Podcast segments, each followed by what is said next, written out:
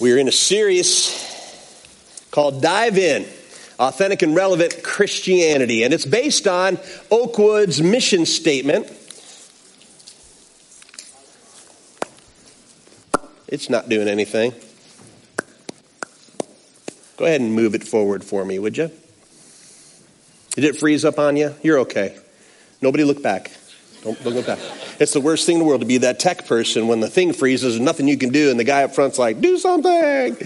Did we get it working? Is it, there you go. I got it. Thank you. Thank you so much. Our mission statement at Oakwood is to multiply Christ like disciples who are podcar. Everybody say podcar passionate about their God, obedient to God's word, dependent on God through prayer, connected to one another, authentic and relevant in their witness. We've already covered passionate and obedient. Today we're going to cover dependent on God through prayer.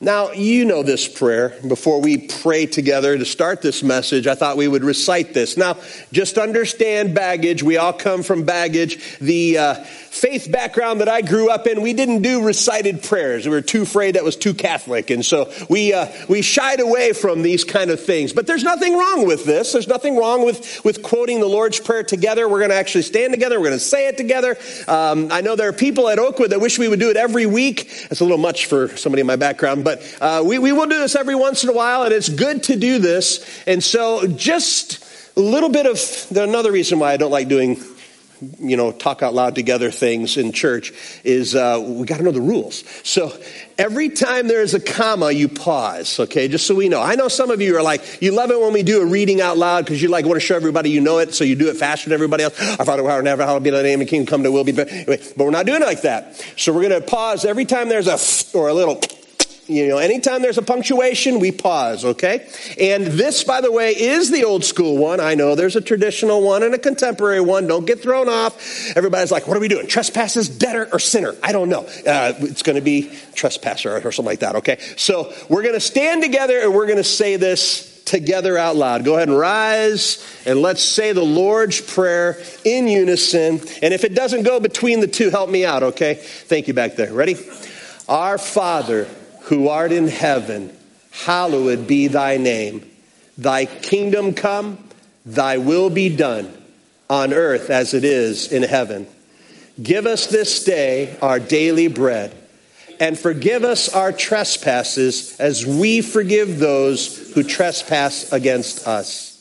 And lead us not into temptation, but deliver us from the evil one. For thine is the kingdom the power and the glory forever and ever. Amen. You may be seated. Father, we come to you this morning having just recited together the Lord's Prayer. Father, we come and pray to you and ask that you would have your way here this morning. God, help us to learn how to pray. Help us to be dependent upon you through that avenue of prayer. And then before we continue on, if you just say this prayer silently in your heart, you don't have to say anything out loud, but if you just say, God, since there's something you want me to hear, I'm willing to listen. Just give that prayer to God. God, since there's something you want me to hear, I'm willing to listen. And God, our prayer is that you would be glorified, that everyone hearing this would be edified, and that Satan would be horrified. We pray this in Jesus' name. Amen we get to this line in our mission statement dependent on God through prayer. And there's a lot packed in that little sentence there. Obviously, we can spend our time talking about prayer, and I'm going to talk about prayer a little bit today, but I don't want my focus to be on that part of it because I think that you'll see by the end of the message today, prayer becomes the natural outcome of someone who's dependent on God.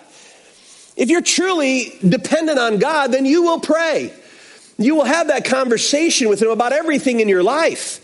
I really think the key issue for those of us who struggle with regular prayer life and a, a, strong, fervent prayer life, I think the real issue isn't just getting better at prayer. The issue is dependence on God. Do we believe that we're dependent upon Him for everything? I mean, in the United States of America, it's honestly that line there give us this day our daily bread. Do we really need to pray that? Because you probably have lunch plans. You probably have dinner plans. You probably know what you're eating all next week. We're blessed. We are blessed with abundance in America. Not everybody. I know that people, some people obviously struggle and food is an issue. But the blessing actually brings with us a little bit of a curse in the sense that we can forget that we need God in our daily lives. And the minute we forget that God is essential and we depend upon Him for every breath we breathe, every meal we eat, when we forget that, we are headed down a really seriously bad path. Are you dependent on God or are you independent from God? As a church, our mission statement is all about us together. And so I would ask you this Are you dependent on one another? Do you see other people in this church as your brothers and sisters? And we need each other and we need God. It goes totally against everything the society tells you. We should be self sufficient. We don't need anybody. I'll pull myself up by the bootstraps. Well, only for so long. We need to learn that we needed to be dependent on God and we need to be dependent on one another, and that's how we ought to live our lives as believers. So, this week, as I was getting ready and thinking about the prayer aspect of this message, thankfully I got a, a wonderful email from Max Lucado, and Max Lucado has a new book coming out 250 prayers that you can pray. I'm like, sweet. But if you ordered the book, you got a free download of 10 quick tips on prayer. So this morning, I want to share eight of those. it's not the whole message, it's just the part about prayer that I thought I'd share. Freebie from Max, right? And he says some great things. I'm just going to walk through each one of these and read them. Start with prayer. Start with prayer. When we invite God into our world, He walks in he brings us a host of gifts, joy, patience, resilience. Anxieties come, but they don't stick. Fears surface and then depart. The Lord will hear your crying and will comfort you. When He hears you, He will help you. Isaiah 30. We can do much after we pray, but you should do nothing before we pray. Open the door and start with prayer. This is kind of a no duh tip, but it's a good tip on prayer. Start there. We typically end there. We typically do everything we can in our own power and then, like, oh yeah, God might be able to do a little bit too. We usually end with prayer when we're desperate, right? When there's no other hope. When we should realize that that is the first place we should go prayer. Then fill your prayers with praises. Paul urges us to rejoice in the Lord always, Philippians 4. Not just on paydays, good days, or birthdays, but rejoice in the Lord always. It's one thing to rejoice in the Lord when life is good, but when the odds are against you, it's not easy, but it is possible. Lay claim to the promises of God in Colossians 1:17. He is before all things and in him all things hold together. Rejoice in the sovereignty of God. His throne is still occupied, His will is still perfect, and God uses everything to accomplish His will. Praise the Lord. Remember to praise the Lord in your prayers. Pray honest prayers. Don't take pride in well crafted prayers. Don't apologize for incoherent prayers. No games, no cover ups. Just be honest, honest to God. Climb into his lap, tell him everything that's on your heart, or tell him nothing at all. Just lift your heart to heaven. We need to learn to pray honest prayers. Uh, Jesus himself condemned the Pharisees who loved to get up in the temple and give long winded, you know, exalting prayers that everybody was just like, oh, that person is so spiritual. And Jesus condemned that. Don't do that. Let's be honest. Let's be real. Years ago, I was invited up on stage with a bunch of really high powered, hooty tooty speakers at this conference, and uh, I was the only youth pastor on the stage with a bunch of pastors, and we were praying over somebody going into ministry. We laid hands on, and we went around, the microphone got passed around, and we all prayed. At the end, I had people come up and they just said, You're a youth pastor, aren't you? I'm like, How'd you know? I said, Because your prayer.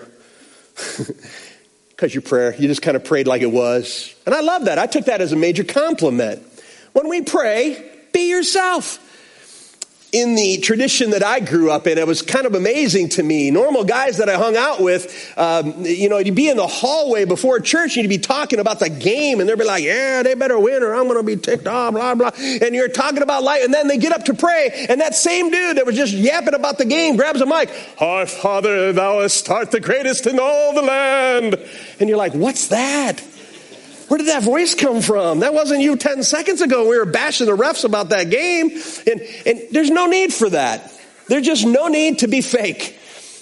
Prayer is beautiful in that we can come as we are because God sees right through us anyway. So pray honest prayers. Pray bold, faith filled prayer. Scripture says, So let us come boldly to the very throne of God and stay there to receive his mercy and to find grace to help us in our time of need. Hebrews 4.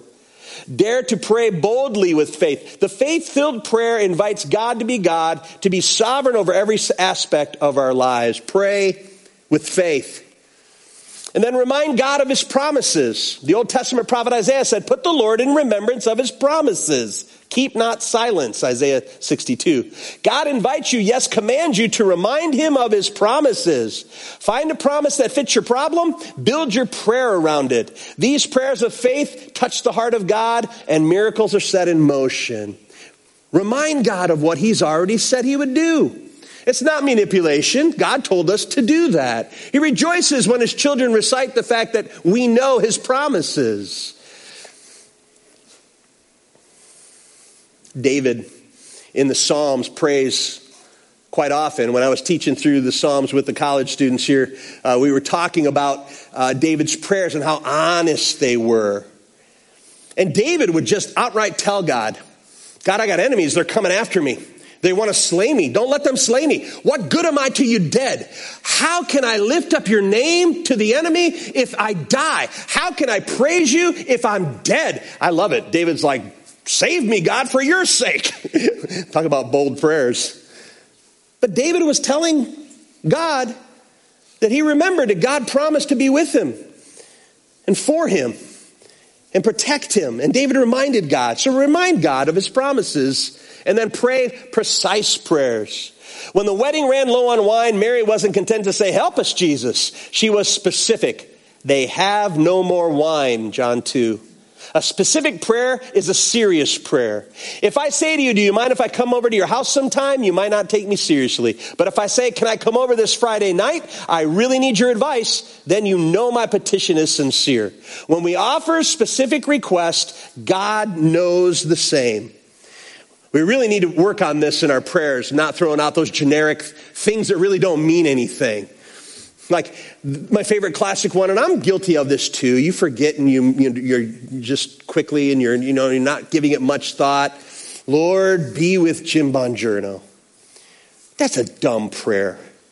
The Lord already promised He's going to be with you always, even unto the ends of the earth. Why are we praying, Lord, be with so and so? Lord, be with so and so. Be with so and so. No, why don't we pray, Lord, you know, make Jim better looking in the name of Jesus? I don't know what it is, whatever it might be. We need to get specific.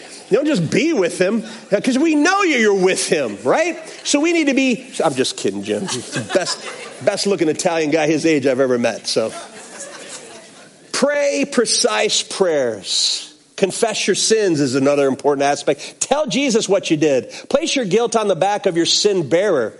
Give it to Jesus with his, this request. Will you take this from me? Will you take this away?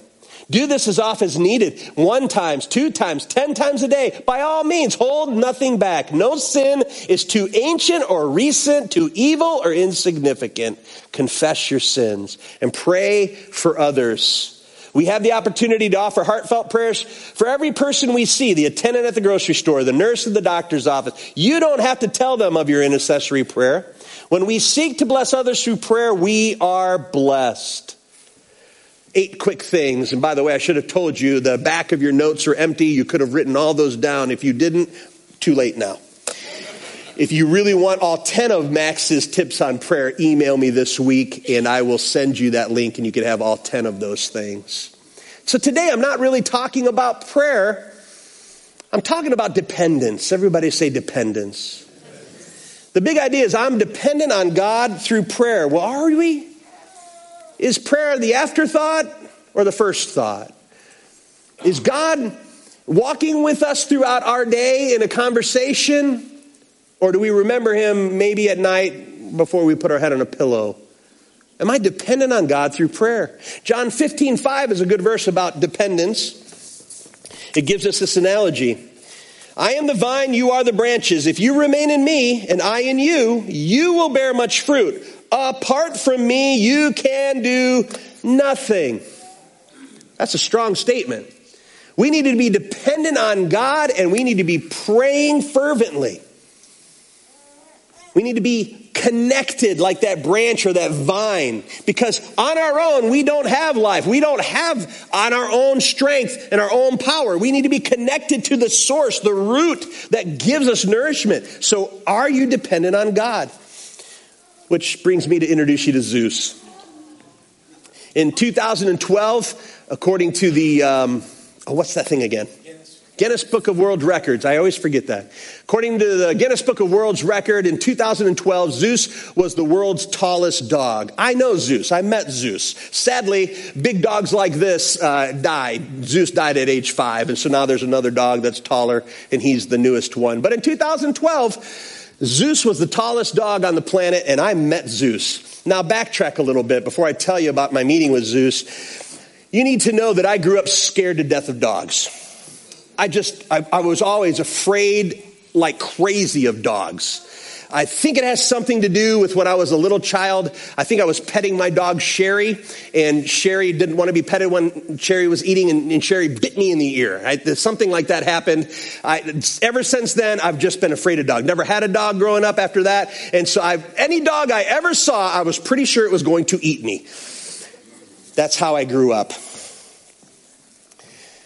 Jack's changed everything for me. I have a dog now, Chocolate Lab, and I love dogs.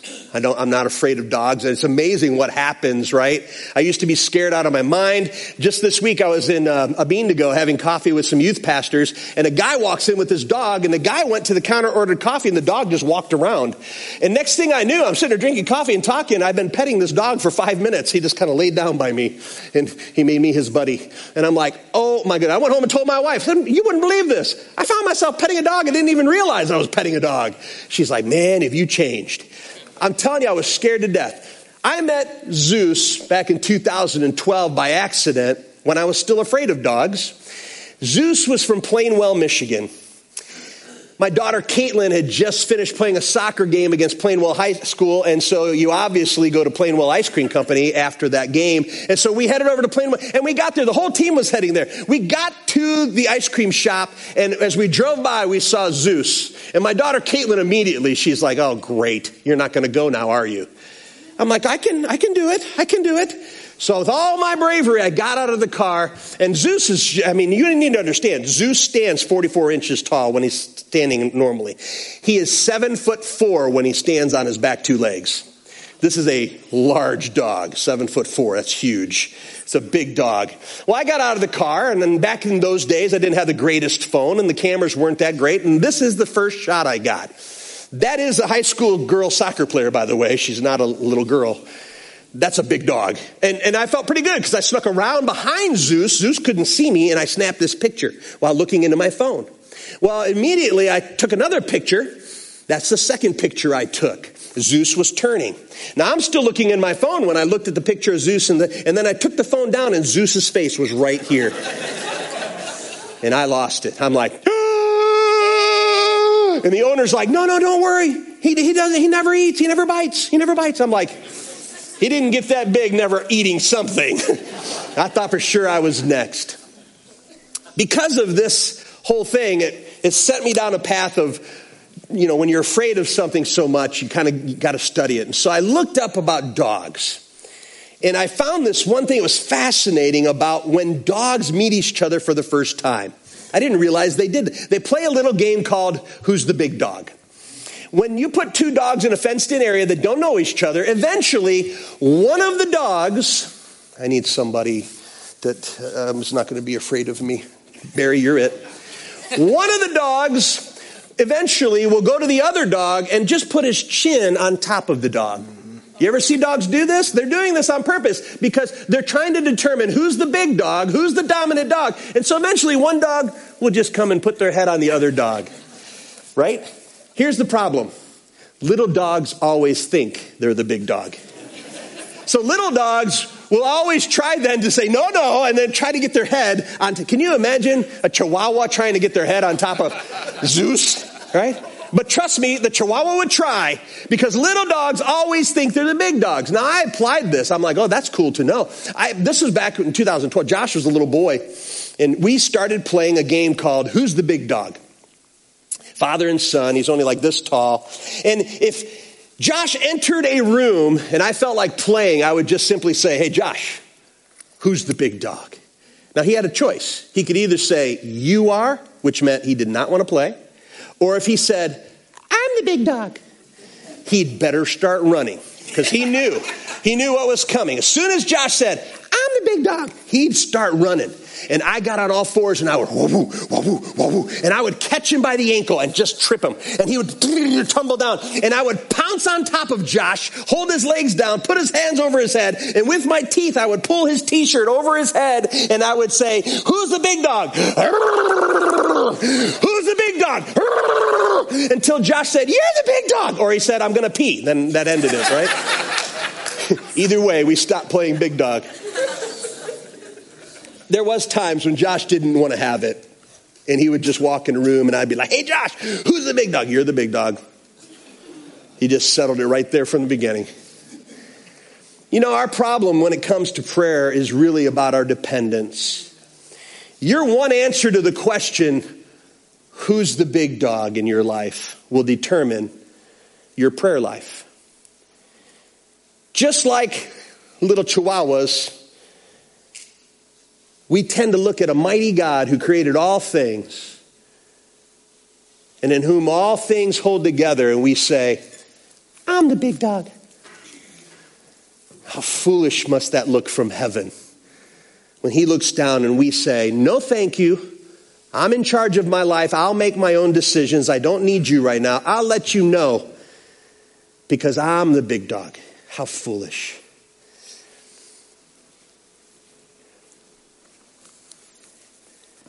Dependence on God is seen during another prayer of Jesus. The Lord's Prayer is a good prayer, and it's worthy of taking a look at the Lord's Prayer. But the Lord's Prayer is not meant to be the only way we pray. If you were to look up Matthew 6, verse 5 ish, is where that, that is at, the Lord's Prayer you'll notice that it's a really incredible teaching about from Jesus. People were wanting to know how should we pray, and Jesus gives them a lot of don't do this, don't do that, don't do that. And this is how you should pray. Now, Jesus didn't say this is what you should pray. He didn't mean when you pray that's the only prayer, but he was giving us an example. Here's how you should pray. See, he didn't quote that prayer every time he was going through something. In Matthew 26, we're going to read this together here in just a second. We have another prayer of Jesus where he didn't give the Lord's Prayer. It was the model of how to pray. But here's what Jesus prayed in Matthew 26, 36 through 46. Let me read it. Then Jesus went with his disciples to a place called Gethsemane. And he said to them, Sit here while I go over there and pray. He took Peter and the two sons of Zebedee along with him, and he began to be sorrowful and troubled. Then he said to them, My soul is overwhelmed with sorrow to the point of death. Stay here and keep watch with me. Going a little further, he fell with his face to the ground and prayed, My father, if it is possible, may this cup be taken from me, yet not as I will, but as you will. Then he returned to his disciples, found them sleeping. Couldn't you men keep watch with me for one hour? He asked Peter. Watch and pray so you will not fall into temptation. The spirit is willing, but the flesh is weak. He went away a second time and prayed, My father, if it is not possible for this cup to be taken away unless I drink it, may your will be done. When he came back, he again found them sleeping because their eyes were heavy. So he left them and went away once more and prayed the third time, saying the same thing. Then he returned to the disciples and said to them, Are you still sleeping and resting? Look, the hour has come, and the Son of Man is delivered into the hands of sinners. Rise, let us go. Here comes my betrayer. There's three things I see in this prayer of Jesus that teaches us about dependence. And the first is Jesus prayed believing in the Father's power. Everybody say power. power. Jesus prayed believing in the Father's power. And don't be confused when, when Jesus first, when he first prays, he, he says, if it is possible. I don't think he was wondering about God's power. He knew God's power. You'll find out in point number two, Jesus knew something else about God because he was dependent on God. Jesus prayed believing in the Father's power. He's supreme. He is sovereign over all things. He has no limit on his power. Omnipotence is the word we use when we talk about the almighty power of God. And Jesus knew that the Father had all power over all things. And so he prayed. So for us, I must stop thinking I'm in control. Any control freaks in the room? Anybody want to admit with me that you're a control freak? God bless us. Hi, I'm Don. I'm a control freak. Uh, I am obviously, if you don't know that I'm a control freak, you haven't been around very long. Just come and try to set up the chairs someday. I like it a certain way. There's 21 inches between each row, and there's a board I use that I stick down between each aisle to make sure they're exactly 21 inches. Trust me, I'm a control freak. Control freaks really struggle with being dependent on God through prayer. We're almost like big time wrestlers and we, we only tag God in when we need him. You know, I got this, God. I got this. No, you don't. You're not in control. The whole fallacy of thinking that we have anything under control is foolishness. We're not in control. Things change on a dime. This past week, uh, actually, it was funny. Uh, last week, I wasn't here. I was speaking to the teens in Grand Rapids or in Battle Creek area, and uh, my father was watching the nine o'clock service. Now, my father's name is Donald Jackson. He's Don Senior. I'm Don Junior. And my dad said, "Watching from the hospital. Hope to be released today." All sorts of people at Oakwood was like, when did Pastor Don go in the hospital? Why aren't we praying for him? Everybody thought there was some conspiracy theory. No, it was my dad. My dad had a stroke. If you're going to have a stroke, I guess the kind he had is the best one. It's an asymmetric, uh, the brain stem. Just weakness on the right side, little trouble swallowing. Besides that, he's doing really well. He was in the hospital for 14 days. That was troubling. But then Monday, I found out my sister's 10 years older than me. She lost her job. She's 65 and she's about ready to retire, and then boom, she lost her job. No health care, no retirement. It's just a mess. And then we got home, and Tuesday night, we found out that Julie had COVID. If you ever think that you're in control of everything, just wake up. You're not. Life changes quickly. Chaos is all around us. You've heard it said before. You're either coming out of chaos, you're about ready to go in chaos, or you're in chaos now. That's the world we live in. You're not in control. We got to get over the delusion that we've got everything under our fist. No, you have nothing. But God is in control. One of the first things we need to be able to do to be dependent is actually say, God, I'm not in control of anything and offer Him control over your life and the others around you. First thing, believe in God's power. Second thing, Jesus prayed trusting in the Father's plan. This is why Jesus said, if it is possible. He wasn't saying, is it possible because of your power? He was realizing that it was not possible because of God's plan. And Jesus surrendered to that. See, Jesus was saying, if there's any other way, if there's a way this cup could pass from me, what is that cup? The cup of God's wrath. We know that the Bible says that Jesus was suffering greatly, overwhelmed with sorrow to the point of death, Jesus himself said. Overwhelmed with sorrow to the point of, we know about the blood drops like thick blood. We know how anguishing this was. So he went to God in prayer. He understood God's power, but he submitted to God's plan. Are you submitting to God's plan over your life? I must stop thinking my way is best. We got to get over thinking we know everything and the best thing. No, God knows what's best, and God will complete his plan. It reminds me of that song, the old country song, I thank God for unanswered prayers. Remember that song? What a great song. I'm so thankful there are prayers that God said no to in my life. I'm thankful that God never answered some of the stupid prayers that I prayed. A couple weeks ago, I talked about meeting Julie playing burger time at college, and she walked by and flung her hair. Well, the reason why I was in the skillet at Cornerstone playing burger time is I was drowning my sorrows because I just got dumped by a girl. I'd known this girl all the way through high school. We dated through high school. We went to college together and we were planning on getting married. And she dumped me. I mean, something about the star basketball player and she was sneaking out and seeing him just, know, you know killed me. I was devastated. And I remember I was just in anguish for a year. I remember I would pray, Lord, give her back. Give her back to me, Lord. I'd pray and cry and plead, God, give her back. I'm so glad God doesn't answer stupid prayers. A year into my sorrow, I mean, I even went and saw the psychologist school. Dr. Ennis was a great psychologist. I set up an appointment with him and I went in and I'm like, Dr. Ennis, she dumped me.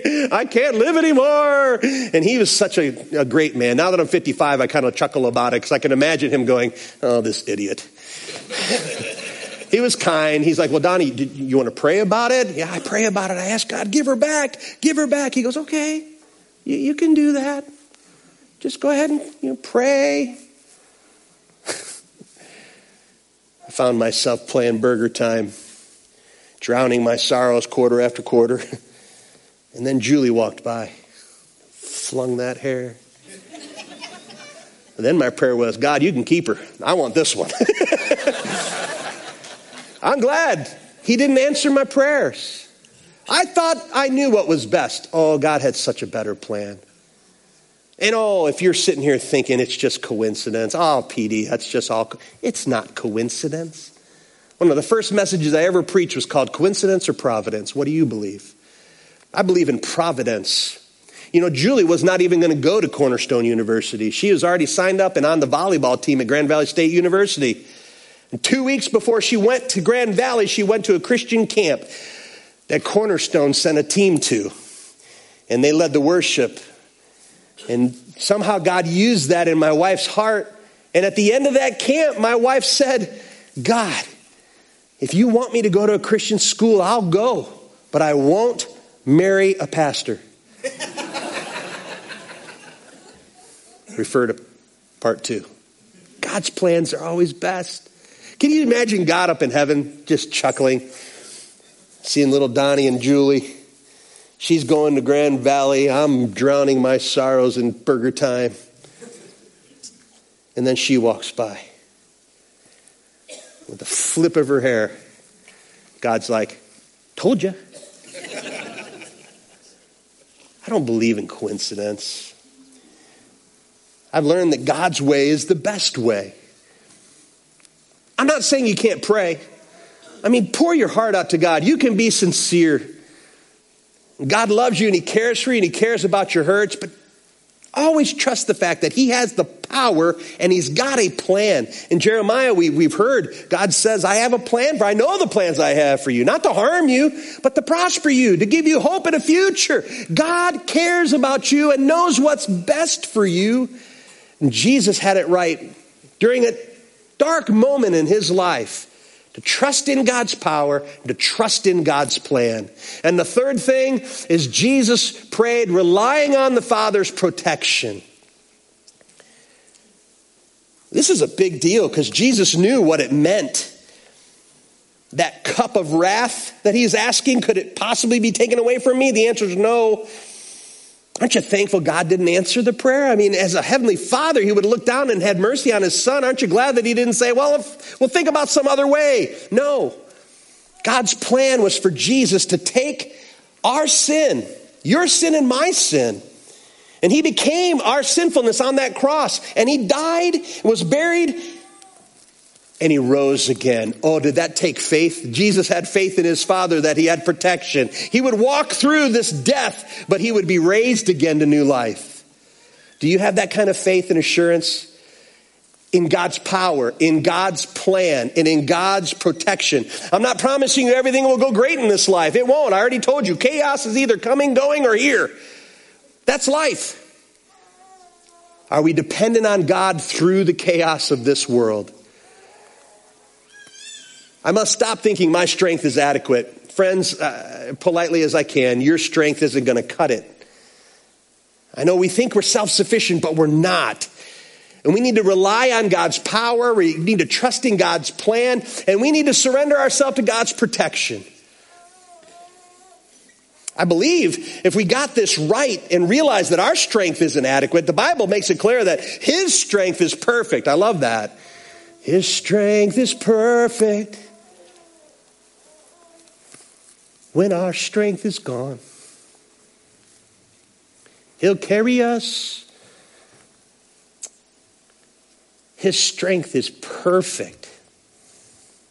Our strength is weak. So we surrender ourselves. With everything that I've said today, I truly believe that prayer is important. It's vital. It's vital for the life of a church. It's vital in the life of a Christian. But I don't think you're just going to get good at praying. I think what needs to happen is we need to surrender all to God. And we need to be dependent upon Him through everything in our lives. Oh, there's lots of tips, there's lots of tools. I met with Mike Machowski several weeks ago, and we were talking about life and Mike asked about my son, and, and I mentioned something, and he pulled out his phone. And He said, I'm going to add it to my prayer thing. And I said, Well, what's that? And Mike showed me his prayer app. It's called Echo. Uh, you can download that for free. Echo is a prayer app. And he showed me how, and I went and downloaded Echo, and I've been using it since we talked, Mike. I've got lots of prayers written down. And two weeks ago, Alec Klook was giving his testimony to the teens, and, and he shared with them, he held up his phone, and he said, and here's an app I use. And I'm like, that's what I use. Guess what? We both met with Mike at different times. He's a good ambassador for Echo. And I'd encourage you to use tools. There's tools. I mean, we're so blessed. Every day I can open this app up and just walk through all the prayers and the specific needs that are in each person's life and add to it as I go. None of that will be a reality until we surrender our lives to God. And we surrender control and we surrender our power and our strength, which is not adequate. And we say, God, I need you. I'm going to ask Meg and Tracy to come. And I, I ask them to close with a certain song. I joked about this song a couple of messages ago. How sometimes songs make us out to be liars. And I joked about the song, I Surrender All. And we should actually sing I Surrender Some because we're not good at surrendering all. But I thought about that and I thought, you know, the writer of this hymn was struggling with prayer. It's something I read about this past week. He was struggling with prayer and struggling with his walk with God. And so this was his song he wrote to say, I surrender all. I'd like to sing four verses of this with the chorus today and have you sing with me, but I want it to be a moment of invitation for you. Maybe there's something in your life you have not surrendered. And the things that we're talking about here, about surrendering things to God and pray, praying over things, are things like maybe your, your relationship with your wife. Maybe it's your relationship with your kids. Maybe it's something going on at work. Maybe it's your finances, your health. All these areas and more we should be dependent on God for. And we should go to Him first. Julie and I, all the work I did this week on prayer, we ended last night by watching The War Room. Have you seen that movie yet? What a great movie about prayer and going into your war room. But you know what has to happen? A person needs to come to the point of surrender. Surrender. Let's stand and sing this today. Let it be your moment of invitation. I surrender all.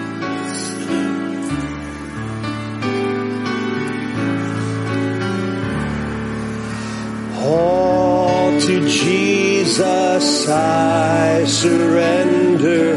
All to Him I freely give. I will ever love and trust Him in His presence daily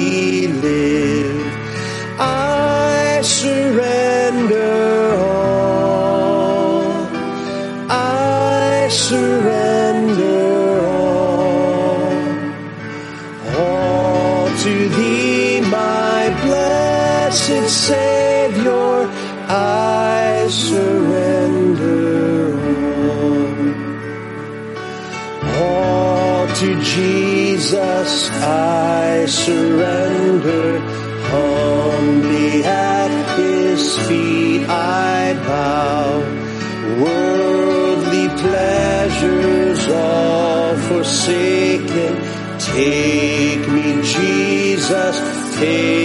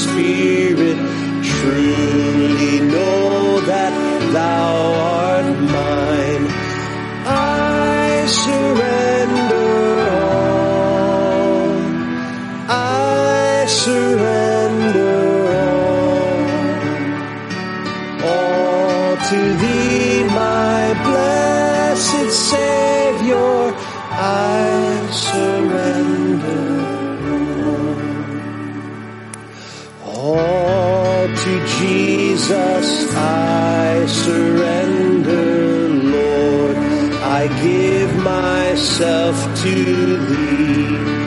Fill me with thy love and power. Let thy blessings fall on me.